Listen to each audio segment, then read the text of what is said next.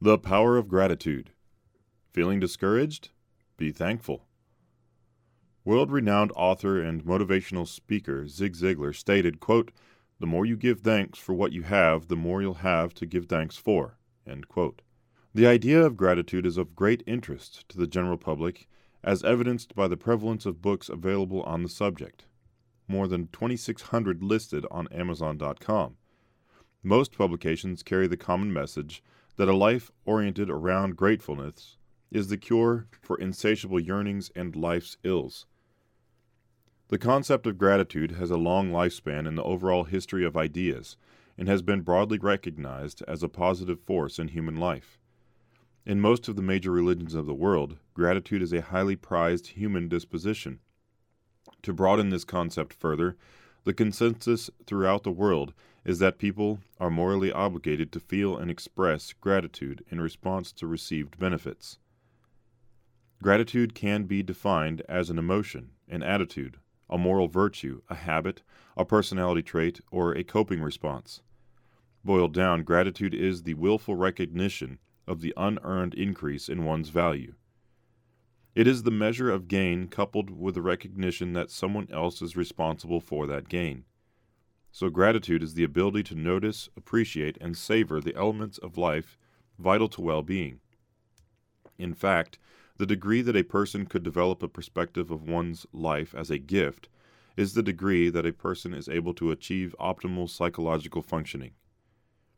Researcher Robert Emmons, as reported in his article Counting Blessings versus Burdens, published in the Journal of Personality and Social Psychology, 2003, Volume 84, Number 2, found that the exercise of writing five items for which we are grateful or thankful each week help people gain a positive feeling about their lives as a whole and were more optimistic in their expectations of the future. Furthermore, the effects on well being, positive affect, and life satisfaction were apparent to the participants' spouses. This statement should further encourage each of us to have more of an attitude of thankfulness. Emmons showed that to maximize one's contentment in life, we must be consciously grateful for our blessings. Based on his research, he reported that focusing on our blessings is associated with more positive and optimistic appraisal of life, more time exercising, and fewer physical symptoms. People led to focus on their blessings were more likely to help someone with a personal problem or offer emotional support, thereby suggesting a pro social motivation as a consequence of the gratitude. Emmons' research reflects and supports the truth and principles contained in the passages of the Bible. Another word for gratitude is thankfulness, and God's Word is filled with examples of this attitude. King David in his Psalms was inspired to write of giving thanks in dozens of verses. Jesus Christ set us an example of giving thanks and having gratitude throughout the Gospels. Read Matthew 15, verse 36, Luke 22, verse 17, and John 6, verse 11. The Apostle Paul admonishes all of us to give thanks always for all things in Ephesians 5, verse 20, and highlights an attitude of gratitude as a central part of our every request of God. Read Philippians 4, verse 6. Be anxious for nothing but in everything, by prayer and supplication, with thanksgiving, let your requests be made known to God.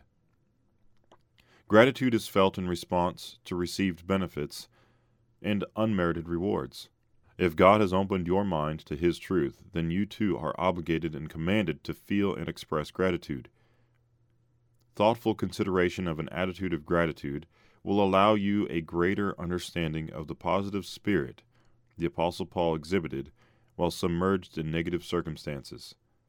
Paul understood gratitude, and he understood to whom his gratitude was owed. Romans 7, verse 25 I thank God through Jesus Christ our Lord. Written by Richard Franz.